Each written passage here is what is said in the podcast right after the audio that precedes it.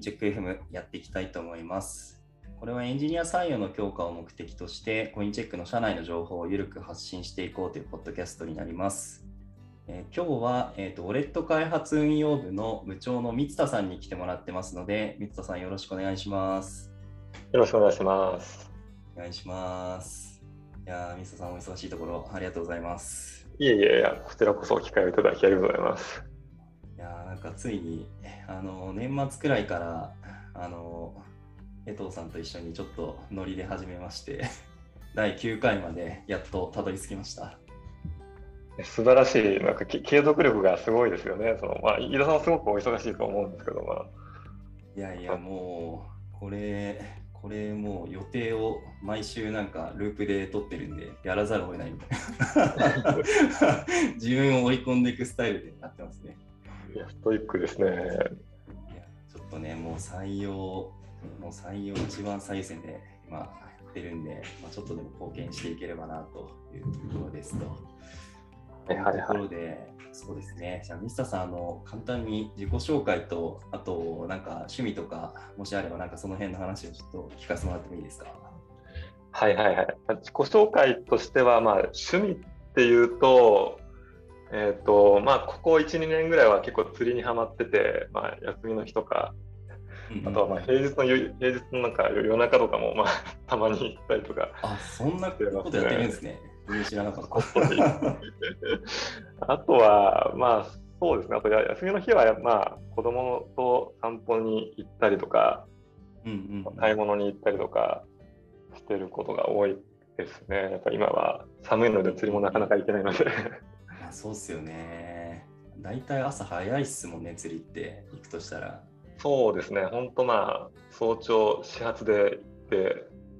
昼前ぐらいまでに帰るみたいな感じで、うんうんうん、まあ、かなりなんか、ちょっと根性を求められる部分はあるんですけど、まあ、結構自然と触れ合うというのは楽しいですね。うん、いいっすよね。なんか、釣り、自分もなんか友達とかの話聞いてると楽しそうだなと思いつつ、なんか子供いるとなかなかね、ちょっと自由時間がなくて。そうなんですよね。そこはなんか、まあ、釣り人多くの人が抱えてる課題なんで。あ、そうなんですね。まあ、やっぱりまあ、ちょっと生活時間との住み分けみたいなところがまあ大変っていう趣味ではあるんですよね。家でサクッとできないっていう。まあそうっすよね。それありますね。そうですね、まあ、ちょっとどうにか時間を見つけるっていう感じでやってますっていうところと、あとまあ、えっ、と、これまでの経歴としては、まあ、僕自身はまあ新卒で、まあ、あのインターネットの、まあ、割と大きめの会社に入って、そこであの広告系のバックエンドのあのシステムの開発をしてました。そうですね。で、でまあ、ほぼサーバーサイドばっかり触ってた感じで、えーとでまあ、それで、まあ、新卒で丸4年ぐらい働いて、でまあ、割とその仕事上、その区切りが良くなった時に、まあ、ベンチャーに働いてみたいな、ベンチャーで働いてみたいなと思ってたので、まあ、いろいろ探して、まあ、あのコインチェックを見つけて、まあ、ここに入りたいと思って、まあ、メッセージを送ってみたら、まあ、割とすんなり入れてくれたみたいな 形で。うん、なるほど、なるほど。そうですね、まあ、入った経緯みたいなところで言うと、うんうんうん、まあ、入る前はちょっと自分で、まあ、割と個人レベルのサービスを作って運用してみたりとかしてたんですけど、なかなか集客とか難しいなとか思ってて、で、うんうんうん。えーとまあ、一方でなんかまあちょっと競合っぽいサービスである、まあ、ストーリーズっていうサービスとこのコインチェックのが昔運営してたんですけど、まあ、そこ、ストーリーズはすごくなんかうまくユーザーを集められてて、盛り上がってて、すごいなと思ってて、はいはいはい。っ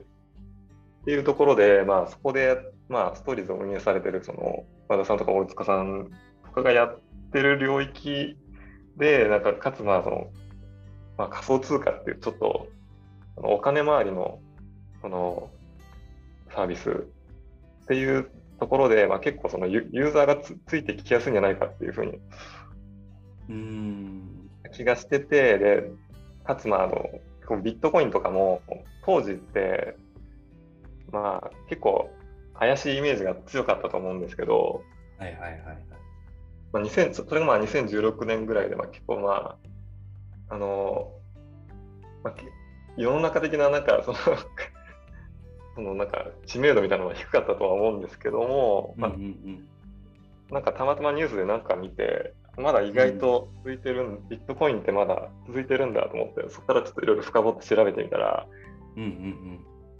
当時のイメージ以上にすごすごくしっかりした作りだったので、まあ、うん。っていうその、まあ、お金周りのセクターであるっていうことと、あとまあビットコインに興味が出てきたっていうことと、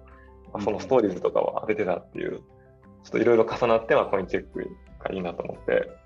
入った感じですね。スタさんでもその2000 2016とかで、まあ、全然あれですよね、ビットコインって今ほど本当まだ知名度というか、本当に今よりもなんかちょっとこうアングラーというか、一部の人しか知らないみたいな感じでしたよね、より。そうですね。なんかただその中であのビットコインとかのそのミートアップとかに参加すると、割と盛り上がってて熱く語ってる人たちがたくさんいて、これはなんか面白いし、すごいなんか、ね、熱量高い人が集まってるなっていうのをすごい感じたので、はいはいはい。これ、うんうん、そうですね、こう大きな変化を感じたというか。なるほどね。結構じゃあそこのやっぱ初期初期でそういう熱狂的にやってる人ってやっぱすごいですもんね熱量というかそうですねあの時期からあの時期とさらにまあそのミートアップに来てる人たちってその前からもっと熱狂してる人たちなんでもかなり尖ってます。ああ、なるほどな。いや、とめっちゃ尖ってそうだな。楽しそうだな。そっか、じゃあ、三田さんは、じゃあ、そこの、まあでもあれですよね、その今の話だと、もともとちょっと個人開発の1社目の後とかにやってて、で、それで、そのストーリーズの方からも、まあちょっと和田さん、大塚さんに興味持ってたって感じなんですね。そうですね、なんかやっぱコミュニティサイトとかをちょっと作ってみるとどうなんだろうっていうのを思ってて、で、まあ、なんか一緒にやってる人とかもいて、で、えっ、ー、と、そこで、まあ、そうそうですね、ストーリーズで、まあ、あの、あの時、あの当時も、まあ、割とソーシャルネットワークサービスって飽和状態にあったとは思うんですけど、まあ、その中でなんかうまくグロスしてたので、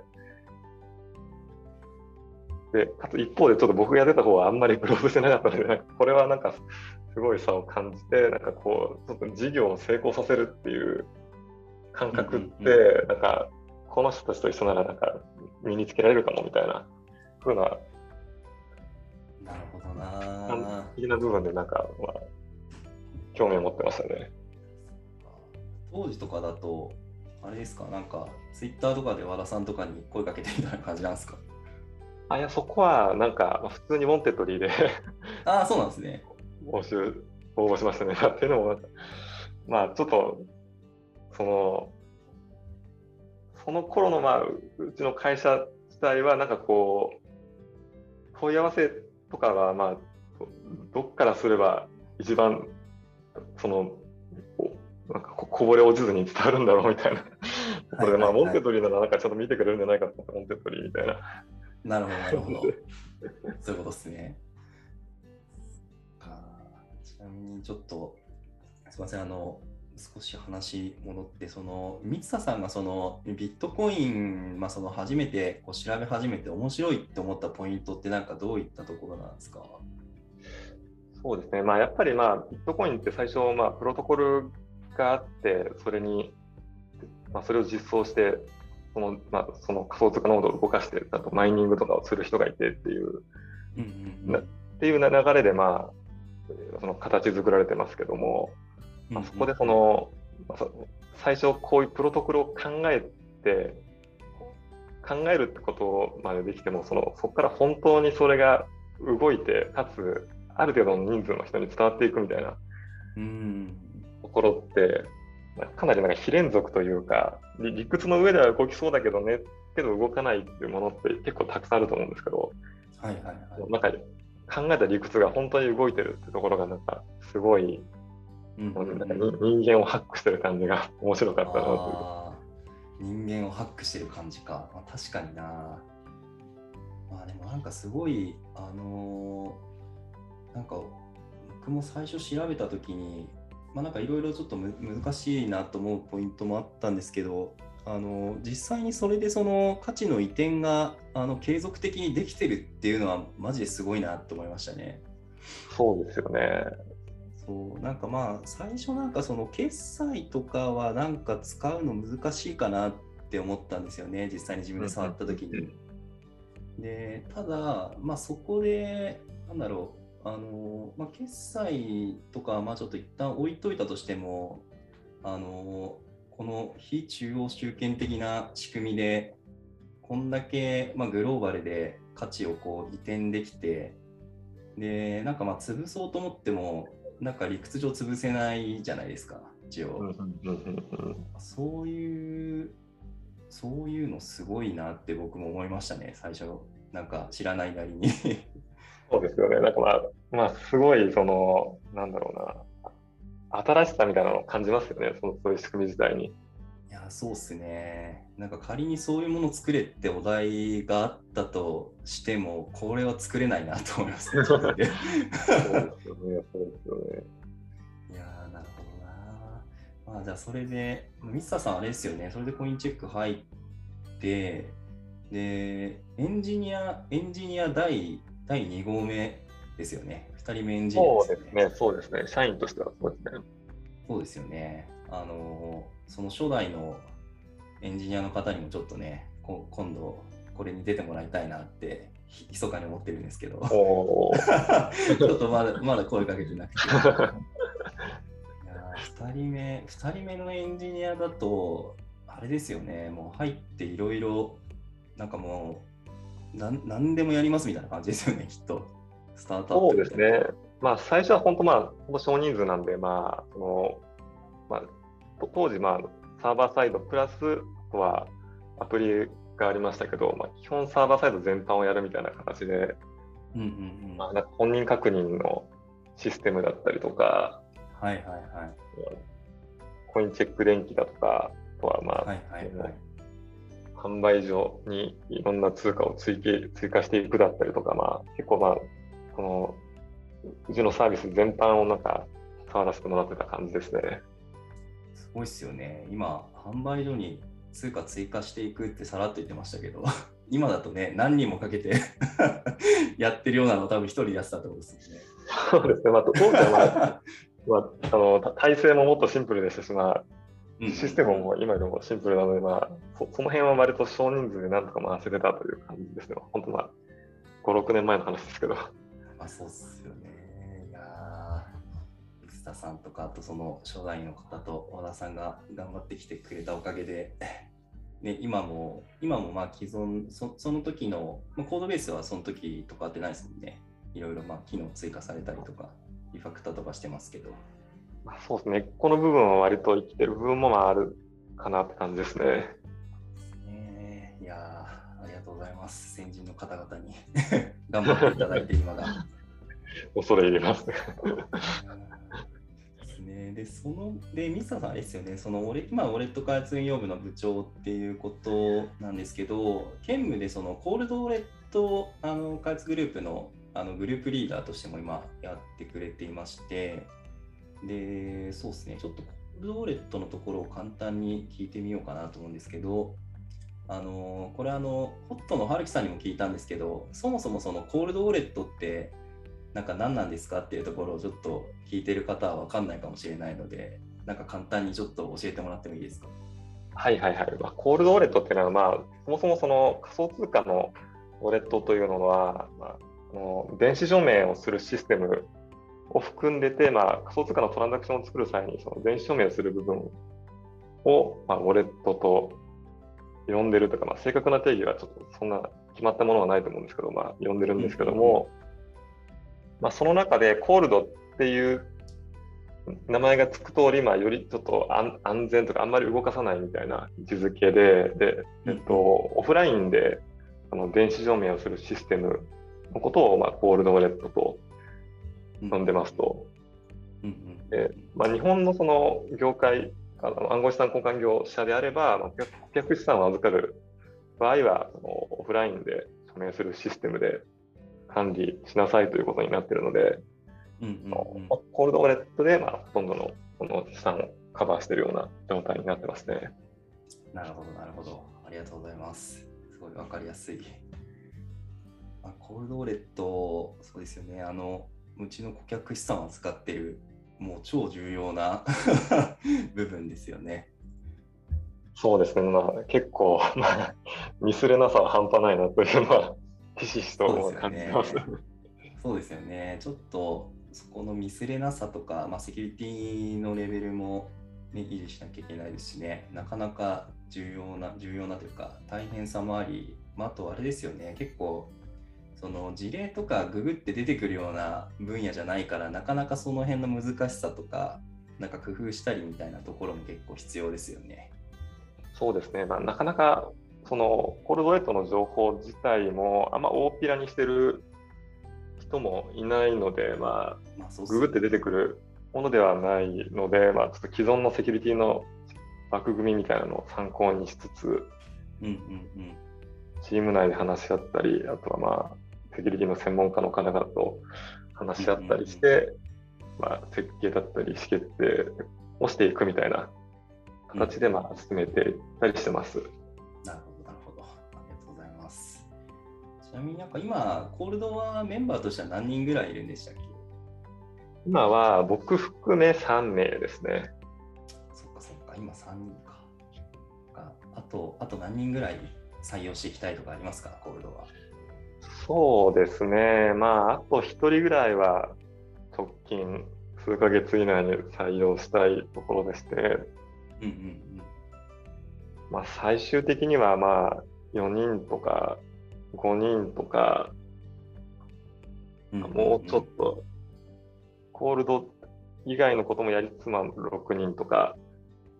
はありなのかなという感じですね。なるほど、なるほど。そうか。そうすると、じゃあ、あと、まあ、あと2、3人、まあ、あと3人ぐらいは取っていきたいな、みたいな感じなんですね。そうですね。まあ、長期的に見て3人ぐらい追加していきたいという感じです。なんかそのコールド、あのどどんな人がどんな人とこう一緒に働きたいですか、そのコールドレット開発グループとしては。そうですね、まあ、まずはベースとしてその、まあ、IT エンジニアエンジニアとしての基礎力がまずあるっていうところがまず一つと、あとは、まあ、そうですね、セキュリティに関わる部分なので、えっと、なので、まあ、入った時点でそのセキュリティに関してすごいスペシャリストっていう必要はないんですけども、まあ、こういうセキュリティリスクのためにこういうことをするっていう、その、因果関係みたいなものがすごく複雑に絡まって作られてるシステムなので、うんなるほど。よりその、こういうリスクをこういうことで低減していくみたいな、そその、うんうんうん、なんだろうな、こう課題と対応策をセットで考えて最適なものを選んでいくみたいなことが得意な人だと、すごく活躍できるなというチームですね。なるほど、なるほど。ありがとうございます。じゃあ、もしなんか、これ聞いて興味を持っていただいたら、あのあれですかね、ハーモス、ハーモスで今、コールドも、あれですよね、募集出してますよね。オープンにしてます。そうですよね。まあ、そちらか、あの、イーラのツイッターまで 何でもいいので、連絡をいただければ、あの、カジュアル面談とかね、やってますもんね、コールドも。そうですね、そうですね。まあ、最近だとまあ月、月、コンスタントに1、2名ぐらい来ていただいてるような感じですよね、面談に。ああ、そうなんですね。か、三田さんがどっかで言ってたか言ってたと思うんですけど、なんか最近ちょっとその面談のペースとか面接のペースも少しなんか増えてきて、なんか流れが来始めてるかもみたいな話をしてましたっけ？そうですね、まあ、ここ2月以降ぐらいなのかな、まあ、結構あの書類が上がってくるこ、こういう人いるんですけど、どうですかみたいな、そのあの情報が上がってくることが結構増えてきているので、なんか、そうそうですね、いい流れって感じはすごくしますね。なるほど、なるほど。ちょっとじゃあ引き続きその流れに乗っていけるといいですよね。そうですね、そうですね。ありがとうございます。コールドの話はそうですね、なんかまた別でちょっとコールドのそのメンバーの方にも出ていただいて、もう少し深掘りしていってもいいかなと思っていて、で、まあ今日は、えーとまあ、コールドの話はそんなところにして、あのちょっと部長としての話をちょっとあの聞いてみたいなと思ってますと。はいはい、えー、三田さんは部長部長になったのってどいついつからでしたっけ？去年の10月なので、まあ、まだ5か月ぐらいですね、部長歴は。5か月くらいか。部長どうすか？やってみて。は、まあ、結構大変だなと思う部分もありつつも、ただなんか、まあ、今までその部長として経験、まあ、全然なかった中でやらせてもらってて、新しい新鮮味がある部分も結構あって、あの、うん、すごく面白い経験をさせていただいてるなという感じですね。なるほど、なるほど。まあそうですよね。部長だと見る範囲も増えるし、まあ大変な部分もありつつ、そうですね。なんかその、なんかやってみて、こう、楽しかった、楽しいポイントとか、なんかそういうのってあったりします？あこの辺はなんかやってみて気づけたなとか。まあ、楽しいというか、興味深かったというか、面白かったみたいなポイントになってくるんですけど、まあ、なんか部長になってみると、やっぱりその会社の規定だったりとか、は会社のガバナンス上やらないといけない仕事みたいなのがまあ追加で増えていくんですけども、はいはいはい。まあなんかもともとちょっとコーポレートガバナンスって興味あったんですよね、僕自身。ああ、そうなんですね。それなんなんで興味あったんですか？そもそのやっぱまあ仮想通貨とかブロックチェーンに通じるかもしれないですけど、はいはいはい、会社っていうのって単なんか会社っていうそのものは誰も見たり触ったりしたことないけど、うんうん、みんながその存在を信じてて毎日働いてるみたいな、うんうん、そういう。で単なる人の集まりだだけど会社っていう看板がついてその会社っていう単位で成長していって、うんうん、でそれでまあまあ、株式会社であればそれ株式を発行してなんか売ったりしてそれにすごい値段がついていくみたいな。本って、まあ、こう当たり前にも見えるんですけど、まあ、これもビットコインが動くのと、まあ、正常に稼働し続けるのと同じで結構不思議な現象だなと思ってて。なるほどね。いやーなんか面白い着眼点ですね。全然そんな風に見たことなかったですね。まあ確かに言われてみるとそうですよね。なんか、あれですよね。三田さんって抽象化能力が高いというか そういう節ありますよね。勝手な妄想膨らませるだけかもしれないですけど、まあ、そうそうですね。単なる人の集まりに対してなんか会社っていう枠組みをなんかちゃんとみんなが存在を信じれるようになるための仕組みとしてなんか、まあ、その規定がちゃんとしっかりしているものがあったりとか会社のなんとか委員会みたいなの解体がきっちり設定されてたりとか、まあ、まあ日々のその目標管理とかそそういうものがされていくことでなんかまあそのただの人の集まりがまあ会社としてなんか大きな何かになっていくみたいな。うん。ことが、まあ、こういうふうになってるんだなっていうのが見えてきたのが、まあ、ちょっと興味深かったですね。なるなんか三田さんらしい気づきですね。まあでもなんかそういった面白い気づきとかもありつつ、あのー、やっていってもらえてすごい良かったです。なんかこうなかなかねやっぱ大変なことも多かったりするんでね部長とかになるとそうですね、まあ、大変なこともあったりなかったりですけど、まあ、そうですね、まあ、とはいえ、まあ、結構、まあ、大変な部分も含めて、なんかこう、自分の仕事としての、まあ、こういうことは向いてる、こういうことは向いてないとか、まあ、こういうやり方がやりやすい、こういうことやり方はあまり向いてなかったみたいな、そうそういうのも、なんか新たにまあやってみて分かるみたいな部分があって、うん、まあ、いろいろ自分に対する気づきみたいなものが結構あったなという感じはします。ああ、なるほど、なるほど。いや、それは良かったです。あでも、あとあれですよね、結構その、まあ、大変なことが多い反面、まあ、なんかそのみんなが、まあ、やっぱ自分でなんか手を動かしてもなんかやるっていうのはあんま少なくなってきますけど、まあ、あのその自分が見てるところのメンバーの方々がこう活躍してどんどんアウトプット出して頑張って、まあ、楽しんでやってもらえるっていうのは結構、まあ、やりがいがあるというかあのなんだろう。こうちょっと部長とかやってみて嬉しい時はありますよね。そうですね、まあ本当、まあ、これはリーダーとかマネージャーあるあるなのかもしれないですけど、やっぱ自分で手を動かしたら、サクッとできるのにみたいな部分もかなりまあ限界があるので、うん、自分がそのプレイヤーとしてできる部分が少ない分、ちょっと無力さはあるものの、なんか、一方でまあ、当然自分でできなかった部分ができていくっていうのは、なんか結構面白い経験だなと思いますね。うんいやそうっすよね。なんか結構最初なんかリーダーとかやり始める時って自分でやった方が早いなって思う時もありますけど、うん、まあでもなんかそのまあ人にもよりますけどなんかせいぜいそのなんだろう、まあ、どんだけできる人でもなんか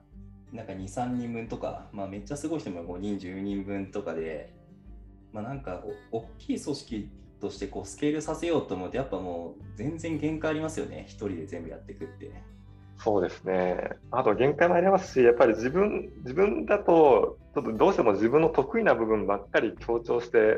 見てしまうので、その、うんうんうん、自分の得意分野で比較しちゃうと当然自分がやった方が早いになっちゃうんですけど、やっぱりまあ、うんうんうん、やっぱりしばらく一緒にやってると当然その自分にない相手のその能力みたいなのもよく分かってくるので、そういうところでその当然自分にはできな絶対できなかったのことだったりとか、うん、そのそうですねただに自分がやれば早いっていうよりかはなんかそのえっとアウトプットの幅幅みたいなものもどんどん広がっていくみたいな。うんうんうん。確かに確かに。のはなんかすごくいいいいなと思いますね。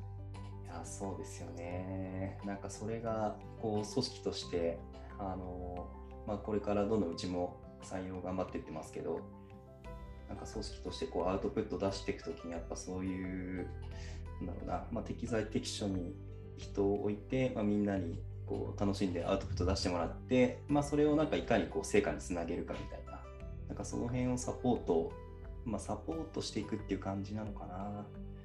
っていうので、あのなんだろう、ちょっとやっぱメンバー、メンバーとか、あのチームリーダーの時とかよりかももうちょっとなんか違った楽しみ方というか面白さありますよね。そうですね、そうですね。うん、まあちょっとまだ5ヶ月で、そうですね、まだ始めたばっかりな感じはするんですけど、ちょっとずつ。いやー、水田さんなら慣れていきたいなっていう。いやー、よかったよかった。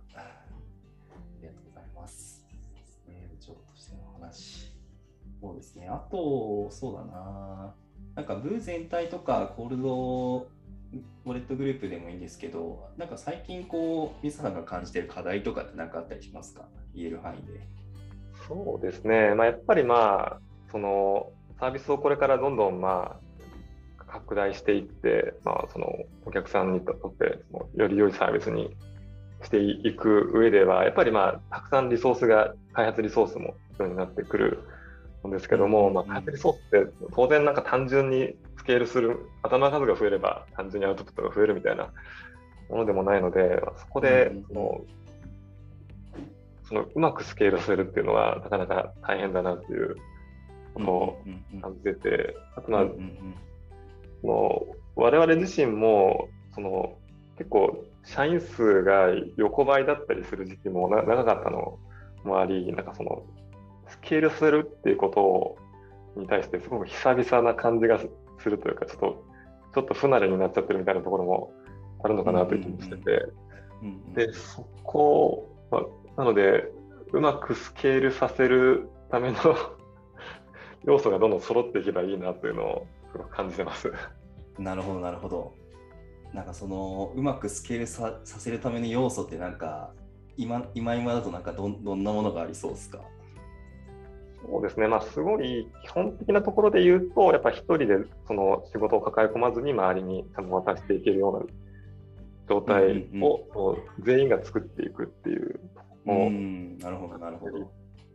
あとは、まあ、コミュニケーションの仕方として、当然その、えっと、一人でフェイス2フェイスで押し合うが一番情報伝わりやすいかもしれないんですけど、それだとまあその2人の間で終わってしまうので、ちゃんとあの不特定多数の人が見るドキュメントみたいな形にして、将来にわたって活かせる情報資産みたいなものをどんどん積み重ねていくみたいな、うん、なるほどそういうことの積み重ねなのかなというふうには感じますね。あ確かにそれ結構重要っすよね。あのそうなんですよね。結構やっぱ5人、10人とかだったらね、もう直接話した方が早いじゃんみたいな感じで、なんとかなりそうですけど、これが100、200とか300になってくると、やっぱドキュメントとかも、なんか誰が見てもなんかあの分かりやすいようにしてったりとか、ね、なんか書く書くことのコスパが良くなってくるタイミングですよね。そうですね、まあ、まさに今がちょうど書くことのコスパが どんどん良くなってるタイミングですよね。なので、多分その社員数200人とか300人とか1000人とかそういうところでその働いてた経験があるっていう人だと割となんかうちの会社に入ってすぐになんかバリューが出せるみたいな状態になるのかなという気はしてますね。うんうんうん。そうっすよね。まあ、あとあのエンジニアの方で言うとそのグループリーダーとかミドルマネジメントの人たちもやっぱり足りてこなくなってくるんで、その辺の人たちもなんか外部からあの採用とかもしていきたいですよね、積極的に。そうですね、そうですね。いろんなポストが空いてるし、まあ、ポストがあればどんどん人を増やしていけて、まあ、サービスの価値向上につなげていく余地みたいなのはかなりたくさん残ってるので。いや、そうっすよね、余白だらけですよね。そう今、エンジニア一応全体では50から60ぐらい、まあ、すごいざっくりですけど、いるんですけど、まだまだ全然余白ありますよね。そうですね、まあ、ビジネスサイドからも、まあ、あれをやりたい、これをやりたいというのもたくさん来てる中、絞って絞ってやってるみたいな感じなので、ちょっと本当に、本当はもっとやりたかったみたいなことが大量に眠ってるので、まあ、そこを。なっていける組織。技術的な課題もいろいろあるし、あの法令要件とかも、ね、あるし、まあやっぱ最低でもあと、まあ最低でも、最低100人欲しいですよね。あと、今の2倍ぐらい。まあそれぐらいいても全然なんかな改善するしたいこととか、あなたにやりたいことみたいなのはなんか残ってる感じがしますよね。そうですよね。ますということで、絶賛採用、絶賛採用強化してますので、気軽に あの気になったら連絡いただければと思います。はい、じゃあそうですね、そんなところで、あの一通り、三田さんに聞こうと思ってたことは聞けたので、あの最後あの、これ出てもらってる方に、なんか自分になんか逆にちょっと質問とかあれば、あの聞いてみたりしてるんですけど、何何か聞いてみたいこととかってありますか？ああ、飯田さんに対する質問ってことですね。はい。もしなければないでも全然大丈夫です。それ、そうですね。あそれで言うと、なんか結構、結構その飯田さんも、まあ、割と子育てだったりとか、まあ、いろんな仕事あると思うんですけど、なんかそこで結構並列してやってることが、まあ、結構多いんじゃないかと思うんですけど、はいはいはい、そこでなんかどう頭を切り替えて生産性を保つのかみたいなところが、ぜひ聞いてみたいですね。ああ、そういうことですね。なんか、あんまりいい答えを持ってないんで ちょっと申し訳ないところもあるんですけど、そうだな、なんかでも、なんだろうな、マネージャーとか、あの役員とかになると、なんかどんどんその時間が細切れになっていくじゃないですか、使える時間も。まさにまさに。なんで、あの、まあ、なんかベースもそれに慣れてきたっていうのは多少あるかもしれないですね。あの、もうその場で決めなきゃいけないことはもうすぐにもうパパッと決め決めちゃったりとか、あと、スラックのレスも、まあ、ちょっとそこまで丁寧じゃないですけども、とりあえず OK ですみたいな。まあ内容、内容一応見ますけどね。その場で判断する。そうですね、もうその場で判断してやっていくっていうのと、まあでも、どうだろうな。あとはなんかもうまとまった時間はなんかもう夜なんかドキュメント書いたりとかそういうのはもう夜やっちゃってますね。ちょっとブラックな一面が見えてきましたそうそう、もう役員はね、労働時間とか関係ないんで。そう夜2、3時間とかまとめて、まあ、ちょっとその自分の考えを整理したい時とかは夜やってたりとか、まあ、はい、まあ、あとはまあ朝ちょっとまとめて8時から11時とかやっちゃったりとかかな。なるほど、なるほど。うんね。まあでもなんかマルチ、マルチタスクというか、時間が細切れになっていくのは、なんか多分徐々にもうなんか慣れ慣れてきちゃうと思いますね。なるほど。慣れですか。うん、まあ、あとは、あのー、そうですね、まあ、なんかミーティングとかは、まあ、できる限り少なくしてるつもりなんですけど、やっぱり結構、なんか部長とかだと呼ばれるじゃないですか、いろんなところに。はいはいはい。まあそうですね。まあ自分がやるミーティングとかなるべく少なくしつつも、まあ、まあ、ミーティング少なくしたりとかかな。ませんね、なんか、なかなか いいソリューションがなくて。はいはい。まあ、ミーティング減らすって結構でもまあ大事大事ですよね。さっきのあの、ドキュメントを書いて、レバレッジ聞かせるみたいな話近いかもしれないですけど。そうですね、そうですね。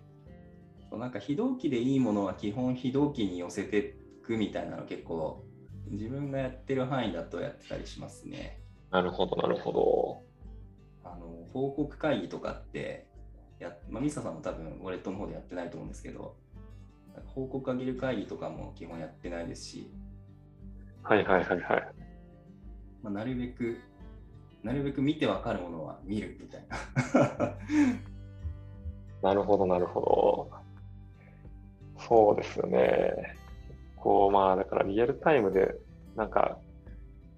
結構なんかこれをお願いしたいんですけど、みたいなやつってどうしてもなんかスラック越しよりかは、まあ、せめてズームみたいな、リアルタイムコミュニケーションが、の方がやりやすいのかなとは、まあ、個人的には思うんですけど、その辺ってなんかまあ、飯田さん的にはどうどうですかね？減らす余地まだありみたいな感じなのか。によりますよね。なんか本当ちょっとしたことだったらなんかもうスラックでパパッとやっちゃいますしね。うんうんうんうん。あとあれかな。なんか自分があの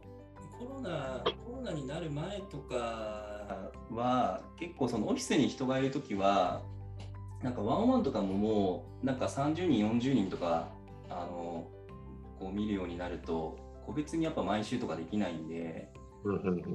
なんかあのみんながちょっと暇そうにしている時とかにいろいろ話しかけに行ってそこでなんかいろいろ情報を得たりとか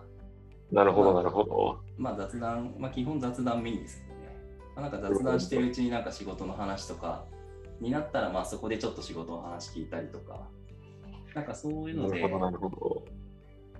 そういうのはなんか、まあ、今ちょっとなかなかやりづらいですけど、まあなんか例えばなんか昼会にちょっとお邪魔してみるとか、で割となんか雰囲気分かったりとかしますよね。あなんか今みんな 楽しそうだなとか疲れてそうだなとか、こういうのが課題なのかみたいな。昼会にお邪魔するっていう。うん、まあ、あとあの、ケプトやってるその振り返りの場だけ出るようにとかしてましたね。部長、はいはいはいはい、ちょっと今だとさすがに全グループ出れてないんですけど、あの、ケプトのボードだけはでも見るようにしてたりとかしますね。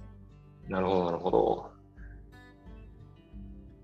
なるほど、なるほど。まあでもそこはある種その非同期コミュニケーションに寄せていってるって感じなんですね。うん、そうですね。で、まあたまに、まあ、このまああの前回出てもらった間口さんとは出てもらった後にちょっと軽く飲み行ったりとか いろいろ話聞いたりまあ、その仕事の話じゃないですけどね、その時は。うんうんうんうん